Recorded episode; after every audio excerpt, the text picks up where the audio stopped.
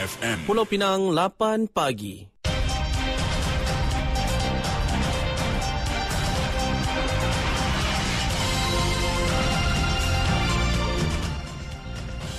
Warta Mutiara bersama saya Zatulik Muhammad Noor. Assalamualaikum dan salam Malaysia Madani.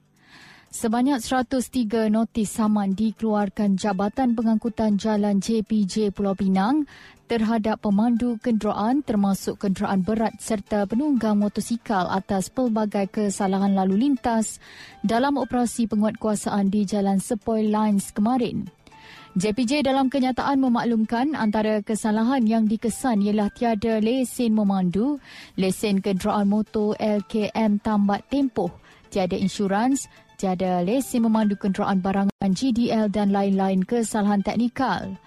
Menurut kenyataan itu, operasi seumpamanya akan dilakukan secara berterusan bagi memantau, mengesan dan mengambil tindakan terhadap pengguna jalan raya yang gagal mematuhi peraturan di bawah Akta Pengangkutan Jalan APJ 1987, Kaedah-Kaedah Pembinaan dan Penggunaan CNU 1959 dan Akta Pengangkutan Awam Darat 2010.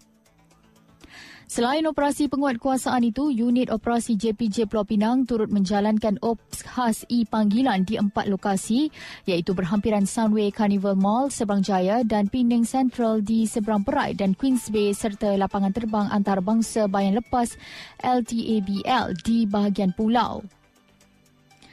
Dalam operasi itu, sebanyak 73 buah kenderaan persendirian telah diperiksa dan dikenakan tindakan atas kesalahan menghalang lalu lintas, cermin gelap selain tidak memaparkan pelekat e-panggilan dan meletakkan kenderaan di kawasan yang tidak dibenarkan. Justru JPJ mengingatkan supaya semua pemandu e-panggilan supaya mematuhi setiap peraturan ditetapkan bagi menjamin keselamatan dan keselesaan pengguna.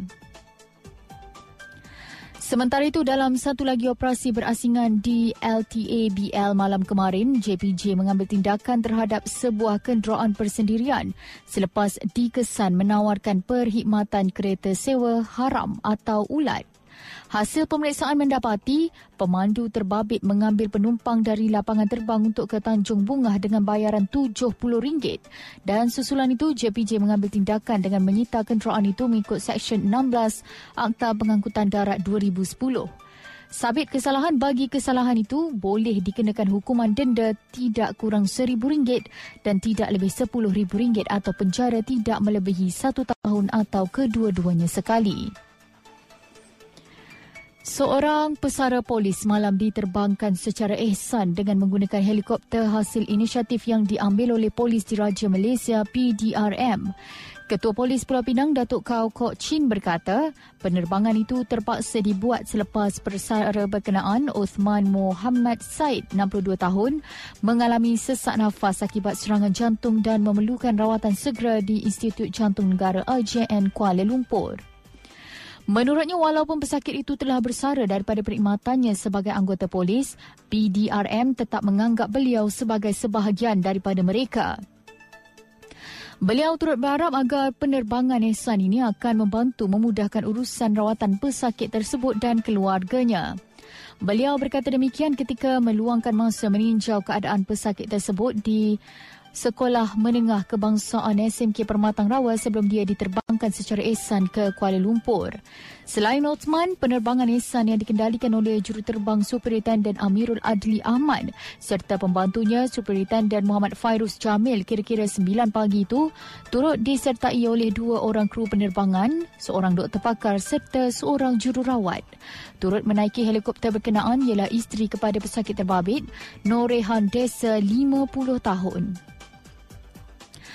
Dari sungai hingga segara, Palestin pasti merdeka.